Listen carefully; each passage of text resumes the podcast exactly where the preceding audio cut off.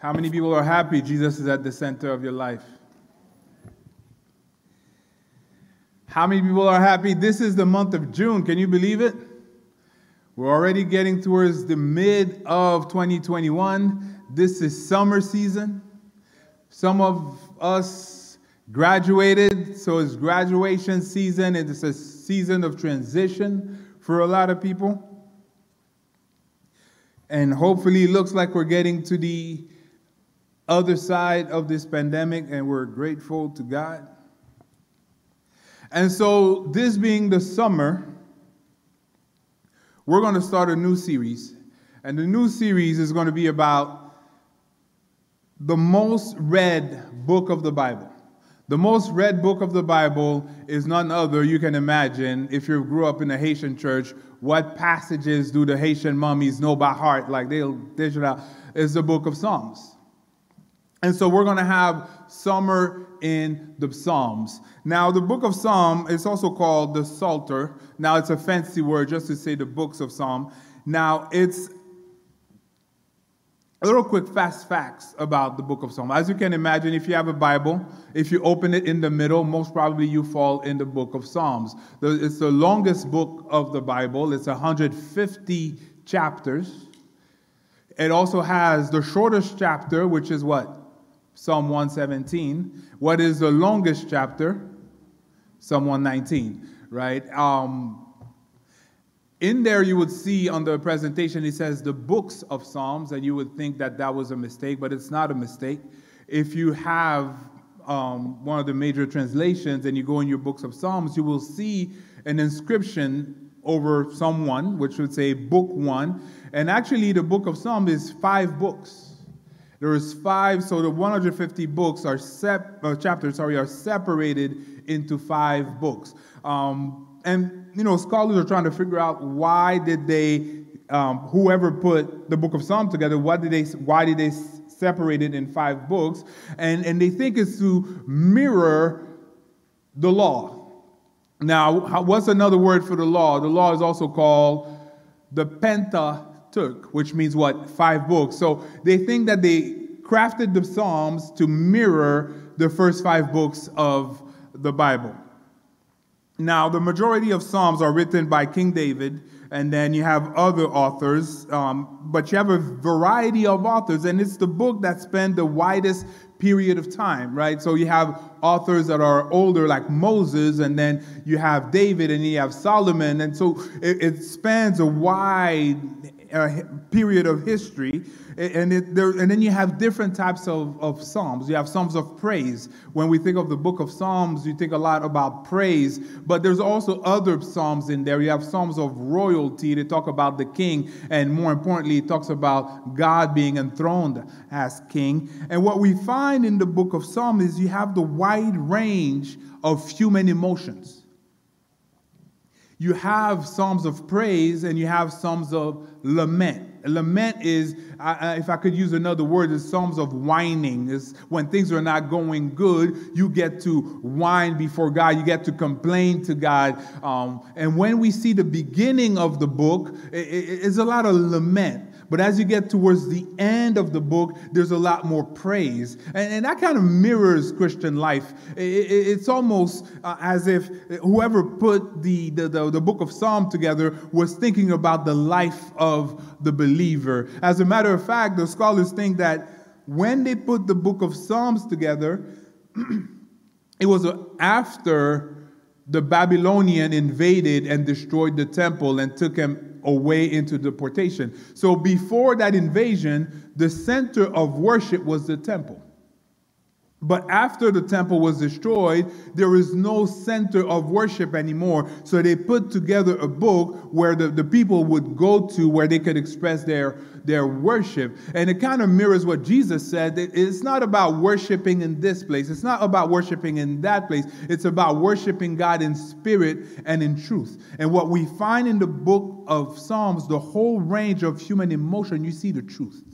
God wants you to come to him with the truth. He wants, if you're sad, he wants you to come to him with the sadness. If you're happy and joyful, he wants you to come to him with the joy. But as you see the hand of God at work, your sadness then becomes into joy. It's funny because a little story, but okay, she's sleeping, so I can say it.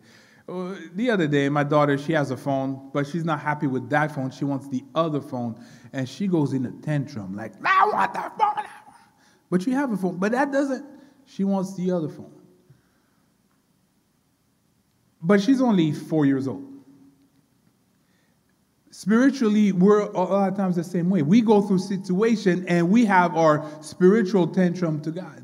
But as we grow spiritually, we realize that the small things that used to affect us are not that important, and we understand. And that's why when you look in the church and you see, you know who I respect a lot? I respect the Haitian mommy a lot. Because the Haitian mommy, they've been through so much, but then when you see them towards the end, all they do is praise the Lord. All they do is praise the Lord because they've seen the hand of God at work. And you see that in the book of Psalm with the full length of experiences that you could experience of human life, but in the end, it's praise.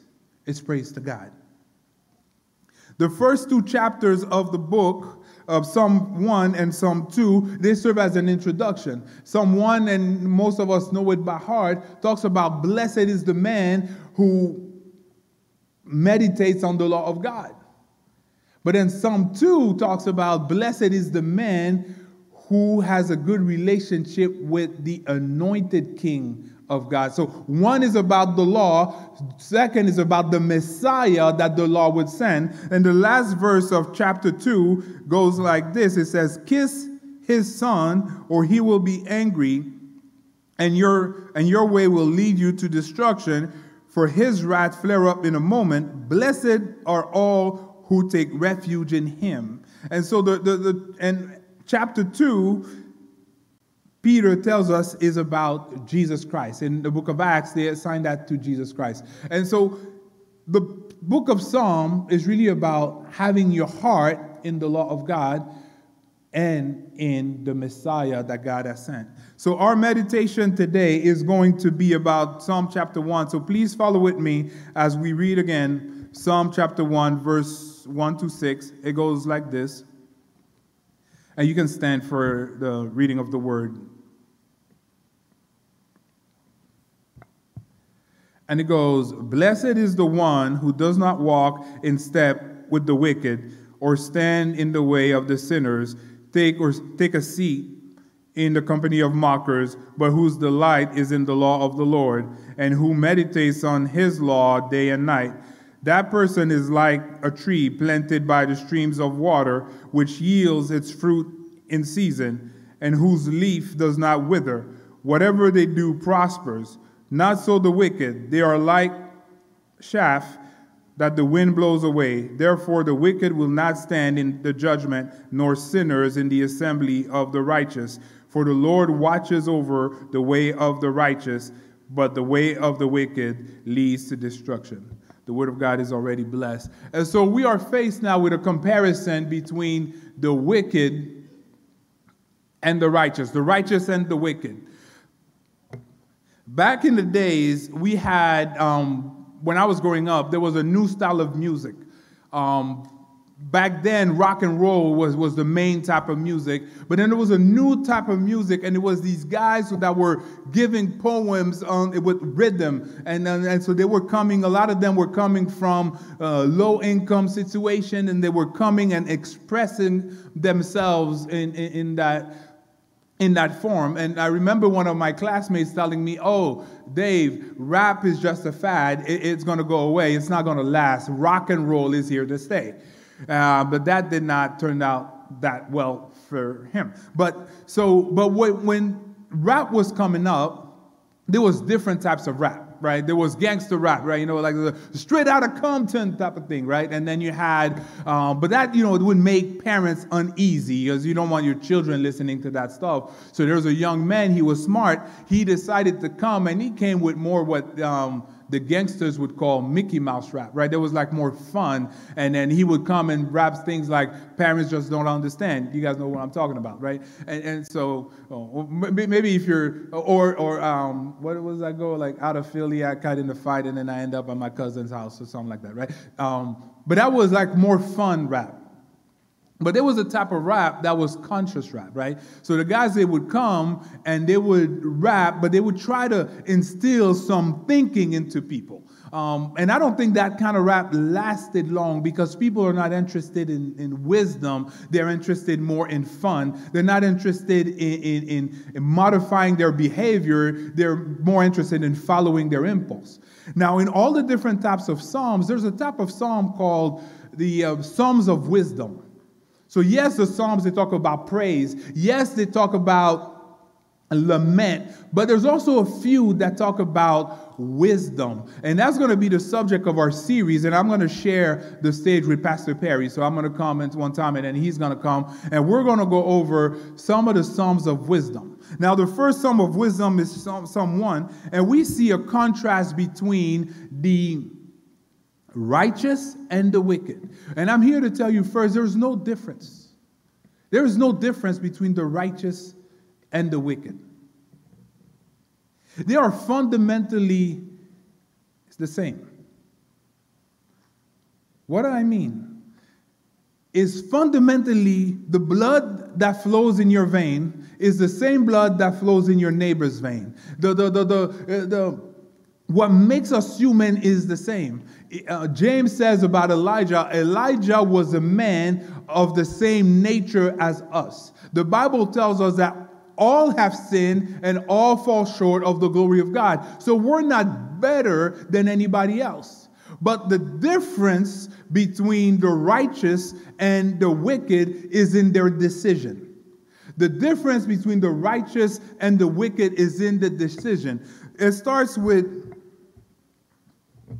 "Blessed is the one who does not walk in step with the wicked, or stand in the way of sinners, or take a seat in the company of mockers." And you see some sort of progression where at first it says, blessed is the man who does not walk. So he's walking, and now there's a way that you walk. You could walk this way, or you could walk that way. And he says, blessed if you do not walk in step with the wicked. So now that's a decision. Amos 3 says, can two men walk together unless they agree? No, they can't. So once you make a decision to walk with the wicked, you are putting away the blessing of God. You're cutting off the blessing of God once you make a decision to walk. Now, sometimes in life, you have to learn to walk away. There's some situations that rather than to walk with them, you walk the other direction. There's some bait that they put before you that you have to decide to walk away. But then that person doesn't just walk, then they stand. They stand in the path of sinners. So now when you stand, you can imagine, like if you go in some neighborhoods, right, where if you go that route, there's going to be the homies. They're going to stand in the corner. I know when I grew up, there was some corners where the homies would stand. And as a Christian, if you're wise, you don't stand there because eventually stuff will happen. I remember we used to pick up a friend and go to church every first Sunday of the month. When we drop him home, almost all the time, the police is there because there's been some shooting. There's been some stuff, right? And we even have people that we know that unfortunately passed away because they were at the wrong place, at the wrong time with the wrong people. They weren't involved themselves, but because they hung out with those people, when bad things happened, it also happened to them. And so you don't want to, some places you don't want to stand. I remember one time after I moved to Florida, I went back home to visit, and I'm walking the street. And by then, we're done with college. We're supposed to be employed. And I see the same guys from high school hanging at the corner. I mean, what you're doing, we're hanging at the corner, go home. It's like 11 at night, you're hanging at the corner. So I see the homeboys, you know what I do? Yo, what's up, what's up? Keep it moving. Keep it. You don't need to stand there. You just keep it moving. But even worse, he doesn't only walk, he doesn't only stand, then now he sits, right? So now you're comfortable in the presence of mockers. Now you're dwelling in them. And for those of you who are in college, every college has a spot where all the homies all hang out. They don't have time to study. They all hang out. And then you go and you play cards, right? Domino. It doesn't matter if you went to UF. It doesn't matter if you went to Nova. It doesn't matter where you went. If there is a certain community, I won't name the community, they all gather and they all play cards. And they all play dominoes. The exam is coming, but they got time to play. Nobody got time to study. But then guess what? You sit, you become comfortable. And pretty much what it means, because obviously back then, all they had was society, was community. What it means is, blessed is the one that is not influenced by the wicked, that is not influenced by the sinners, that is not influenced by the mockers. Now we have different ways now that we can be influenced, right? So we don't have to sit with the mockers in physical presence. Sometimes we just sit with the mockers on YouTube. Sometimes we walk with them in the way that we behave because we feel our minds with that stuff, and then what comes in is what goes out. But he says, you know what? If you want to be blessed, which means to be happy, to be fulfilled in God, you need to say no to that bad influence and then say yes to, but he finds his delight. So it decides to delight in the law of the Lord. He decides to, delighting in God is a decision. Delighting in the word of God is a decision. And that's the decision that makes the difference between the wicked and the righteous. The wicked, they just go with the flow of the world. They're happy with the sin. They're happy with the mockery. They're happy with that stuff. But the righteous decides to find delight in the Lord and to meditate on it day and night. And it's funny because now you hear a lot about meditation, right? Everywhere you go, it's like... But the difference between Eastern meditation and Christian meditation is Eastern meditation, they ask you to empty, right? They say, I'll make the like empty and see the light or whatever. But Christian meditation is what? It's not to empty yourself, but it's to fill yourself with the Word of God. That's why it says this, meditate on it, on the Word of God day and night. And what you put in your mind is what you become. What you put in your mind is what you become. When you go to college, and if you graduated college, like when I was studying, I noticed that there was a lot of classes that were redundant, where they teach you the same thing that they taught you in the other class. And like, I mean, how many times can I study foreign exchange, right? But the more that stuff get into your mind, guess what? Once you finish your 4 years or your 8 years, guess what? You become a doctor. You didn't become a doctor. How did they determine that you were a doctor? They determined that you were a doctor once they put a whole lot of stuff in your mind and you were able to put that stuff back. And then you became a doctor. So what you put in your mind is what you become. As Kirk Franklin, his wife used to say, is known to have said, I know when he's been listening to rap. I know when my husband has been listening to rap because he starts acting differently. He starts behaving differently because now what's in the rap now got in his mind, and that's what you then become. Be careful what you put in your mind because that's what you're going to become. And sometimes you become it without knowing it, without realizing it. So the difference between the righteous and the wicked is in the decision. What you make of the Word of God and what you make of... So the written Word of God, which is the Bible, and then the incarnate Word of God, which is Jesus Christ, is what makes you righteous or wicked. See, we're not righteous in our own. We are made righteous by Christ. That's why He died on the cross. He died on the cross, and by His death, now we are made righteous. He became sin so that we can become righteous. And now, so we see that the difference is in the decision. But that decision then bears a result. And your result of your life is in the resource.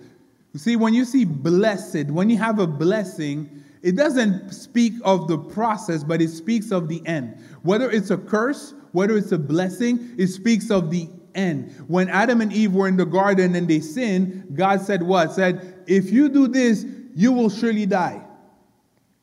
They ate the fruit. Their body was still alive. But guess what? The decay started that would lead to death. The curse was about the end. But also the blessing is about the end. So you can go through different situations, but your result, the end result, is about if you have the resource. Once you decide to delight in God, to delight in the Word of God, now you have access to an unlimited resource. This is what it says in verse 3 and verse 4. It says, that person is like a tree planted by the stream of water, which yields its fruit in season and whose leaf does not wither. Whatever they do prosper.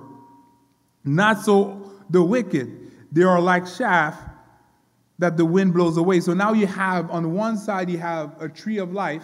On the other side, you have chaff. On one side, you have a tree that is planted by the water. And on the other side, it's like chaff, it withers. So now, what is special with the tree? Now, every tree that is a fruit tree, they're going to produce the fruit, but they're going to produce it in season. All fruits don't produce the fruit. All trees, don't produce the fruit at the same time. They produce the fruit in their season. So don't be too concerned if you find in your life and you're not producing the fruit that you want to produce. Don't get me wrong. You should be concerned about producing fruit. You should be concerned about producing fruit. But before you can produce fruit, you have to dig the roots. And you see the tree by the water. What makes it special is that the roots find their way to an unlimited amount of resource, which is a stream of water. And because they have an unlimited amount of resource by the stream of water, they are able to grow.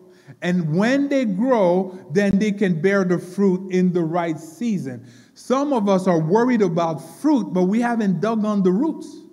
We haven't dug on the roots that bring the growth. If you dig the roots, the fruit will come by itself. And what makes a tree will stand strong is how deep the roots are able to go. What makes that if a tree is going to be green and lush and produce good fruit is if it has a good water resource. When we go to mission to Mexico, it's funny because you see Florida, we have pretty good landscape. You go to California, because they have drought, all the grass is brown. Everything is brown. And then we take the van and we drive down to Mexico and everything is brown because that area is dry. There's not a lot of rain. But there are some, you get to those vineyards and they're all green. So you have brown, brown, brown, and then you have a patch of green. And then you have brown, brown, brown again. But why is that? It's because whoever owns the vineyard created irrigation to make sure that the vineyard would always have a supply of water. Understand this, that if you delight in the Lord, you will have an unlimited supply of the Holy Spirit water. You will have because God is unlimited. God is unlimited. If you dig into Him, you will never lack the resources that you need to produce the fruit that God wants you to produce. That will never happen. Because you have an unlimited. Now, you might have to wait for the right season of life. It says it produces its fruit in season, right? So you want to dig so what you need to focus on is to dig the roots. If you dig the roots, and that is true spiritually, that is true professionally, that is true relationally. If you put the right foundation, then you can build on that foundation. If your roots dig and tap into that unlimited source of power, which is the presence, the Holy Spirit of God. Then the hurricane can come, you'll stand. The storm can hit, you'll be able to stand because your roots are dug deep and you won't lack the resources. But it's not like that with the wicked. The wicked is like chaff. You know what chaff is? Chaff is when you go and you take the wheat and you break it. That's what's left. That's what we throw away. It's like, for those of you who are healthy, it's kind of like if you ever juiced, right? If you ever juiced, not blend, not do a smoothie, because a smoothie, you blend everything together. But there's this thing called juicing, where you put the fruit and then only the juice come out, and then the rest is what you throw away. But that's how the world is. That's how the world is, isn't it? Where you can give the world all your heart. You can give the world all your youth, your energy, all of that. But the world, once it's done taking what it needs from you, what does it do? It will throw you away. It will throw you. How many celebrities you see, they've given everything to the world. And yes, the world has given them money, but you see towards the end, you see their life unraveling. How many you see, oh yeah, that guy is a billionaire, but his life is unraveling. Oh yeah, she's a superstar, but yeah, you know, she's a superstar, but oh, this marriage and that marriage and that marriage, and they can't, and you look at them closely and you find that, they might have the popularity, they might have the fame, but they don't look like they have the happiness. They don't look like they have the joy. They have all the stuff that the world can offer, but they do not have what God can offer, which is peace, love, and joy. And that's what the world does. It will take you, it will absorb you, and then it'll spit you out. And too many times we try to endeavor to succeed according to the world, and we build that ladder and we go on that ladder only to find out, oh snap, the ladder's on the wrong building. But at that point you're in the latter part of life.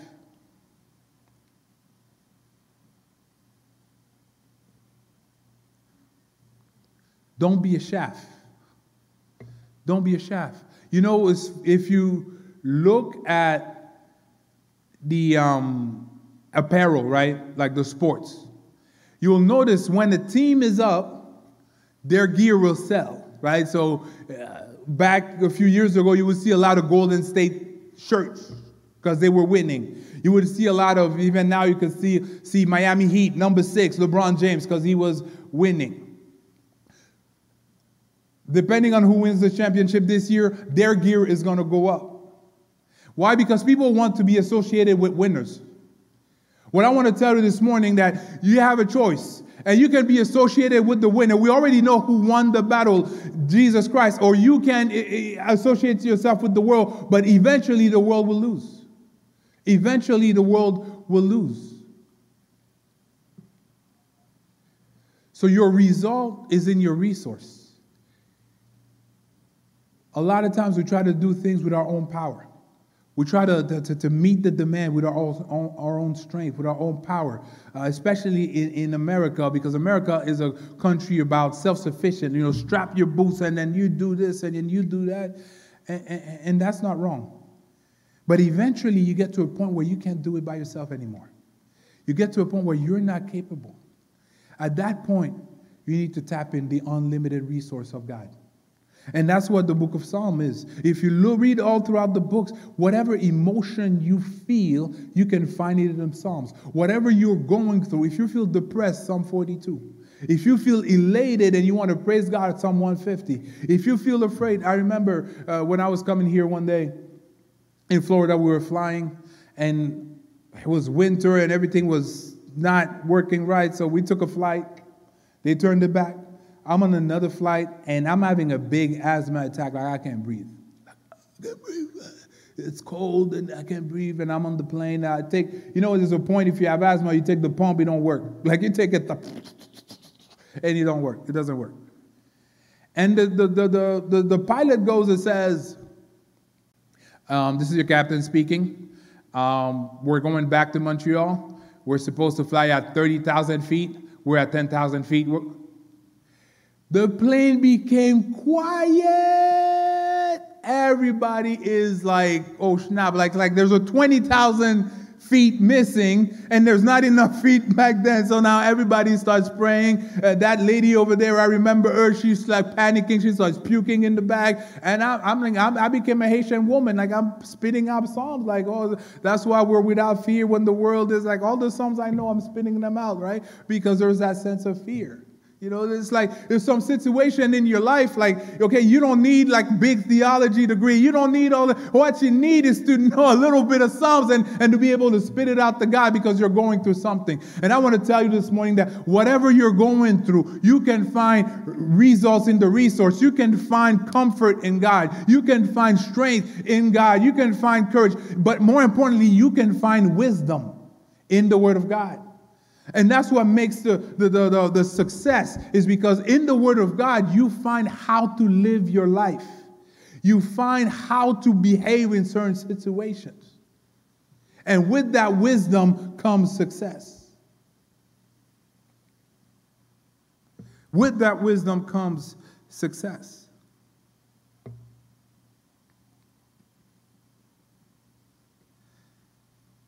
The world is ruthless. It's ruthless. It will take you. It will spit you out. You ever notice like how, especially now, you have that cancel culture? You have a person, there's a celebrity, and then we find something in the past, and now they're canceled. All their contracts are over, all their stuff. Because you know what? The world doesn't care. The world doesn't care. Or you see a celebrity, and they were A-lister. They were all their movies, you know, it was blockbuster, and you go, you watch the movie.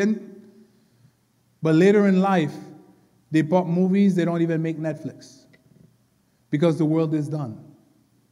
The world is done. And that's what the enemy does. If you give the enemy your life, it will take it, it will juice the best part of it, and then throw you away. Throw you away.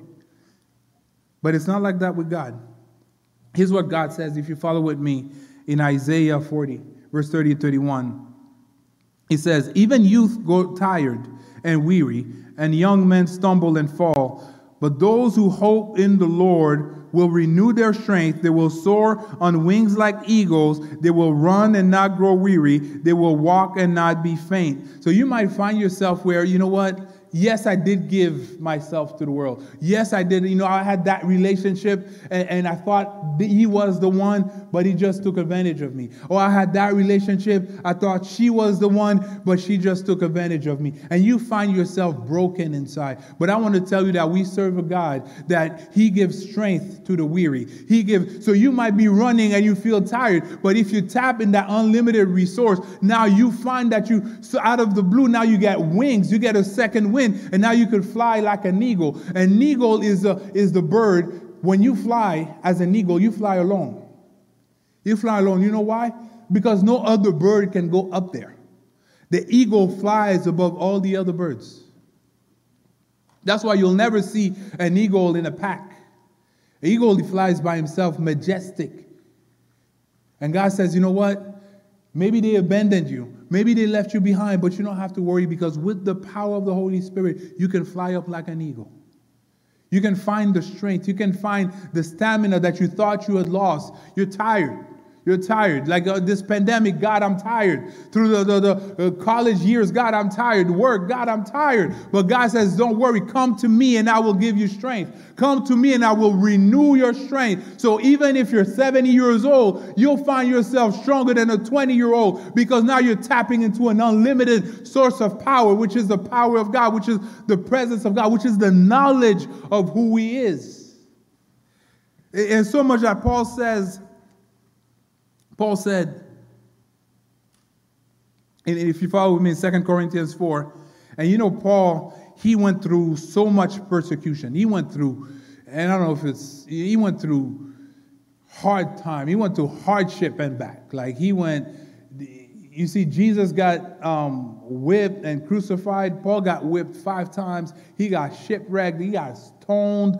At a point, they left him to dead. Like they stoned him. They thought he was dead.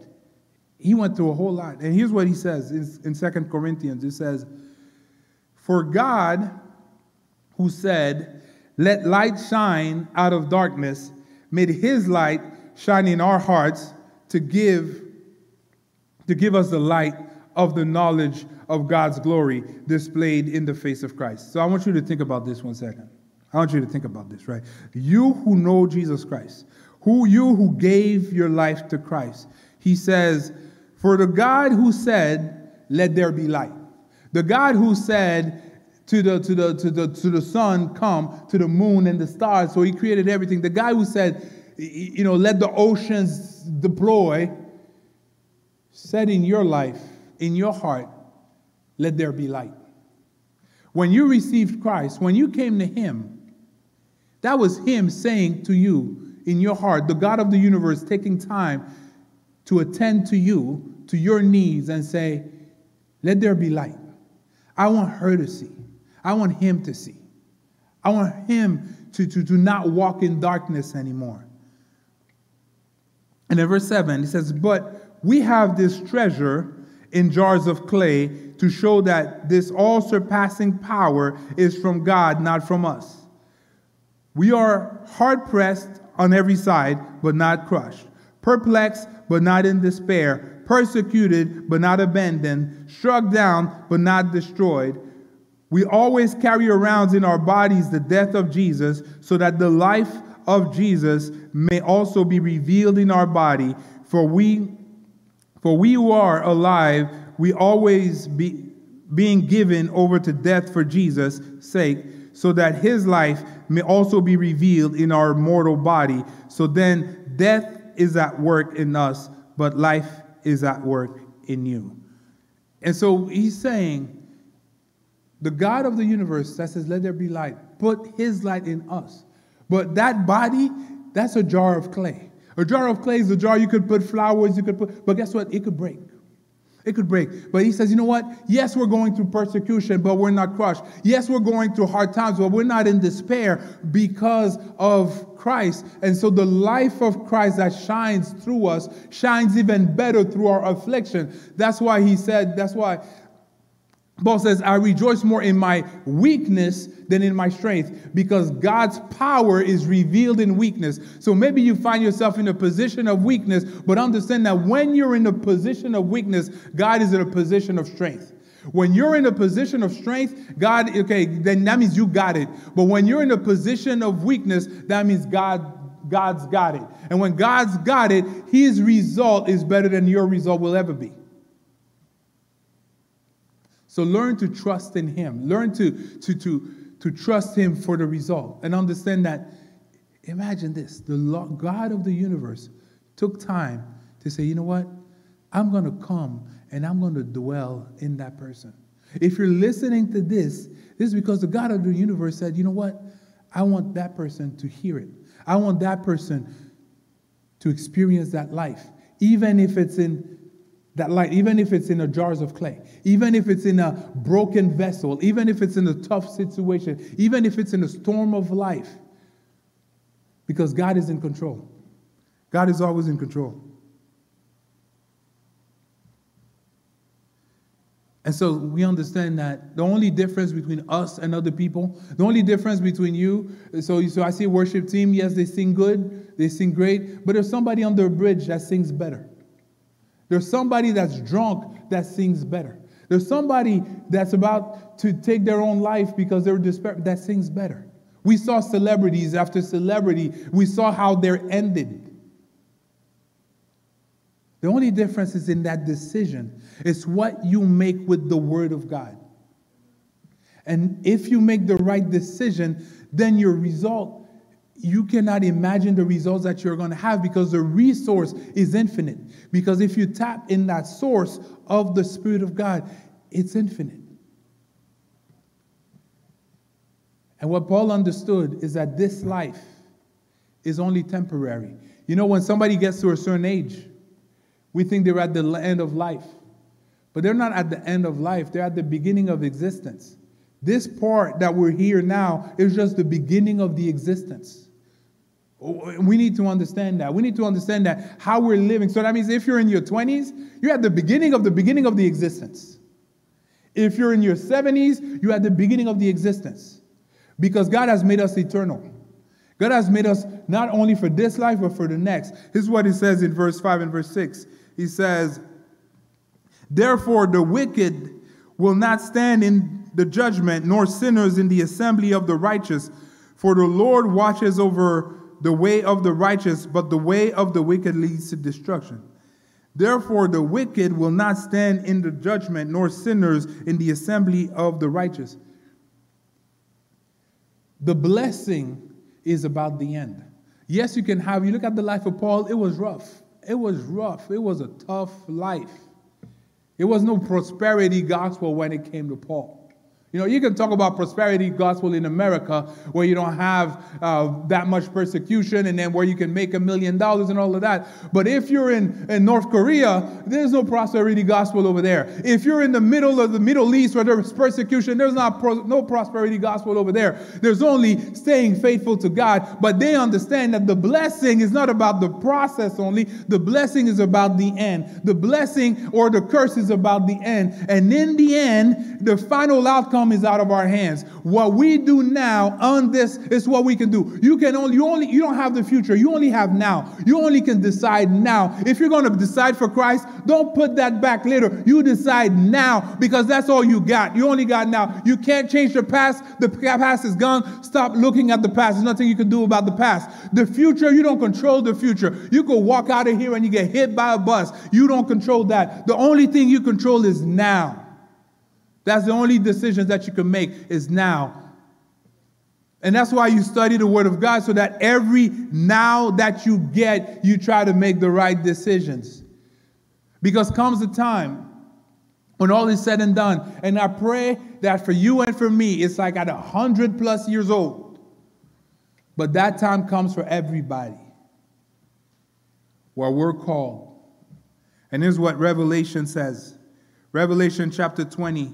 Verse 11 to 15, it says, "Then I saw a great white throne and him who was seated on it. The earth and the heavens fled from his presence, and there was no place for them. And I saw the dead, great and small, standing before the throne, and books were opened. Another book was opened, which is the book of life. The dead were judged according to what they had done, as recorded in the books. The sea gave up the dead that were in it, and death and Hades gave up the dead that were in them, and each person was judged according to what they had done. Then death and Hades were thrown into the lake of fire. The lake of fire is the second death. Anyone whose name was not found written in the book of life was thrown into the lake of fire." I mean, I wish I could tell you, a nice feel-good moment. But the reality is eventually we all have to go to our eternal abode. We all have to go. And some of us, when we get there, we're going to see a judge. And it says that presence is so majestic that heaven and earth, they are fleeing before that presence. Now imagine this, you look at the mountains, like if you ever went up top of the mountain, that's the one thing we don't have in Florida is mountains, but you see like it's majestic. But that is nothing compared to the presence of God. It's nothing when God comes and reveals. And so it doesn't matter if you have $100 billion. It doesn't matter if you have $100. Eventually we all get in front of that throne. And you see how this says all the books are open. And guess what? Everything that we said, it's recorded. Everything that we did, it's recorded. Everything that happened in our life, good or bad, it's recorded. And then comes the time of judgment. Comes the time of judgment. And you see, sometimes I say, we have our holidays mixed up. We spend our time now judging people. That's not our job. We're not here to judge people. We're not better than anybody else, right? We're here to show grace and love to people. That's what we have to do now. Right? So judgment is not now, but judgment is coming. Judgment is coming. It's not now. Jesus said, the Son of Man did not come to judge the world, but for the world to be saved. Right now is the time of salvation. Right now is the time where you can come to Christ and receive him and be saved. But once your time comes, you go in front. No amount of money can protect you. No amount of eating healthy can protect you. No amount of wisdom can protect you. The final outcome is out of your hands. The final outcome is out of our hands once we pass to the other side.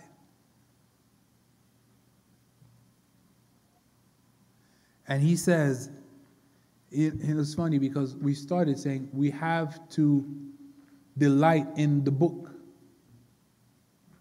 Now he says, if anyone is not found in the book, they're thrown into the lake of fire. So I need to ask you, is your name in the book? Is your name in the book? Make sure your name is in that book. You know, you know sometimes when you apply for something, you have to make sure you register on time. If you don't register on time, you're going to miss the boat. If you don't register on time, you can't get the classes that you want. Make sure you register for heaven. Make sure that you're ready for heaven. But if you are, if you gave your life to Christ, if you said, yes, Dave, I trusted Christ for my life. Yes, I gave him. Then I have good news for you.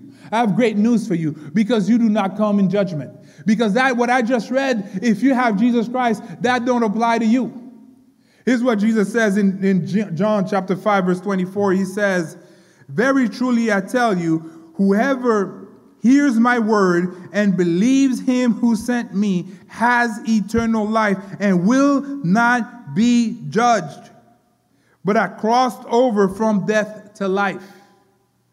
And that's the difference between the righteous and the wicked. The righteous, all that makes us righteous is that we believe in the only one that was able to fulfill the law, that was able to actually live and delight in the word of God, which is Jesus Christ himself. If you receive him, then you're not judged.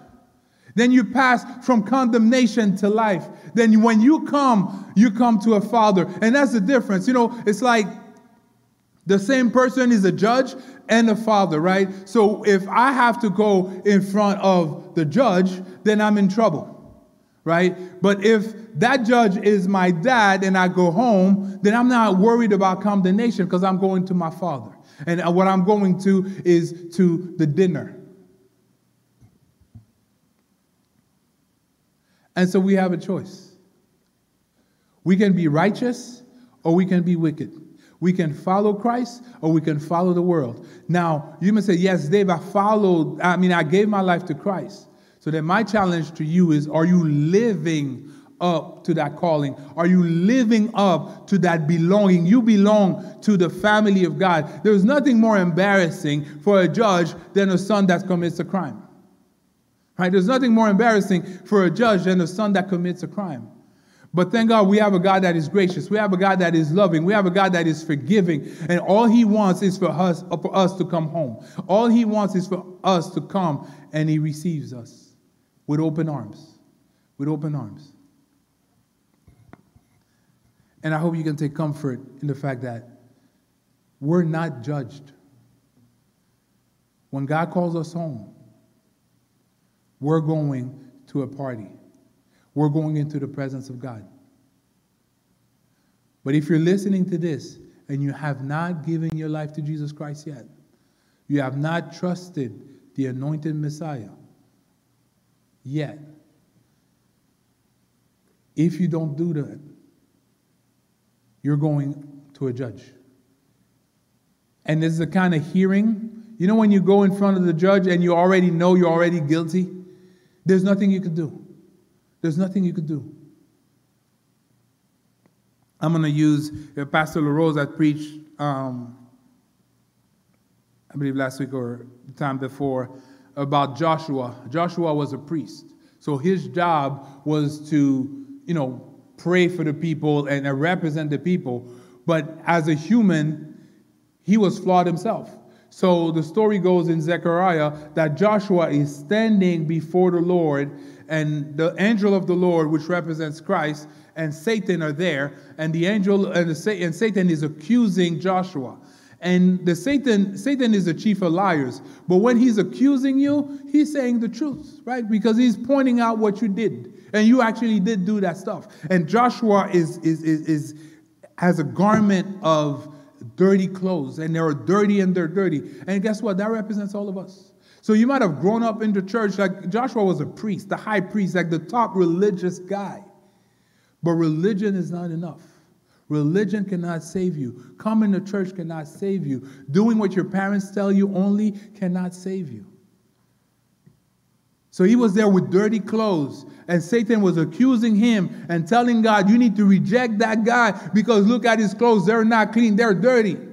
But then the angel of the Lord came And the angel of the Lord interceded, meaning he put himself between Joshua and God. It says, no. And then they took the bad, dirty clothes and gave him clean one. And that's what Christ did. When Christ died on the cross, he put himself between us and the wrath of God. It says, no, wait. I'm going to take the punishment. I'm going to take the wrath. I'm going to take the sin of the world. And then I'm going to give him clean clothes. I'm going to give him clean clothes. And if you receive Christ in your life, I want to tell you, you have clean clothes. Because when that Christ died for you, he died for your sin in the past. He died for your sins in the present. And he died for your sins in the future. So you have clean clothes. Not because of your own merit. Not because you were so good and you try to follow. But because of what he did on the cross. And that's why if you have Psalm 1, you also need to have Psalm 2. If you delight in the word of God, the law, but you also need to delight in the Messiah, Jesus Christ.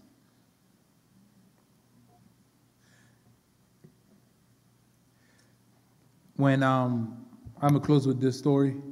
When I was a few years ago back in Montreal, my brother, when he was getting married, he was camp director.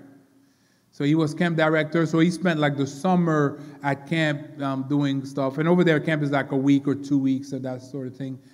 So one weekend, his fiancée, her sister, her brother and myself, we went to go see him. As we're on our way, driving a nice Bobota, the car broke down. Boom! It broke down on us. So we called roadside assistance. And roadside assistance is going to tow the car back to my house. So we're getting towed. So now me and her brother, we're in the big tow truck. And it's a huge tow truck. It's not a little tow. It's like the stuff that can tow a bus. Like it's super big. I mean, that thing could tow a tank. And so we're on the road, and he says, okay, where to? I said, turn here. And we turn into that road, and it's a pretty busy road. But at that time, right now it's 7 p.m. It's already dark, and there's a lot of trees and not a lot of lights. So we're driving, and I'm there, and somebody's on the road! Too late. Boom. We hit a guy. He ended up landing on the other side. The shoes are off. You see he's on the floor and the dentures, everything. I'm in shock. I'm not moving. I'm like in shock. But all the cars, they stop. Everybody stops. And everybody runs to him and try to give him assistance and give him assistance. Somebody calls 911. 911 comes. So we end up staying there like for 4 hours. The police came. Ambulance came. They took him away. And then they... police asking us questions because they want to determine what happened and so forth. And that accident happened in front of a reception hall. And after a few hours, people start coming out of the reception hall and say, oh, what happened here? They see all the police and all of that. So what happened? I said, oh, somebody got hit. Oh, yeah. Oh, his name is so-and-so. Oh, that's my uncle. That's my... And then they start realizing what happened. And so... After it's like 11 p.m., they let us go home. My brother gets married, and he lets me use his car. That's a nice brother. I get to drive his car and, you know, be fancy in the streets because, you know, having a car back then was something special. And I don't know who does that, but that car, I left the keys.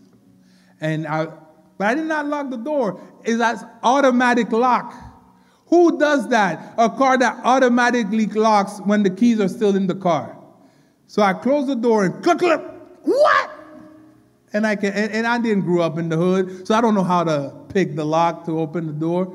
So I called back roadside assistance. Roadside assistance comes. It's the same guy, the same tow driver. So I start talking to him. And so the accident happened on a Saturday. And then he told me on Tuesday, the guy passed away in the hospital. And the guy was 76 years old. He was at his niece's wedding. And he had stepped out to go buy cigarettes. And on the way back, and I guess he probably looked, the light was green for him. But by the time he crossed, we turned, and the light became green for us. But he was 76 years old. And I remember thinking to myself, and I wrote it down in a poem, it's still too short. When he was there, people were coming and tried to bring him to life because it was still too short. It doesn't matter if 76, 96, it always feels too short because we want to live. Most of us here are young, but I want to tell you, before you realize it, it's 76 years old. Before you realize it, it's 90 years, whatever time. Make the best of your life now.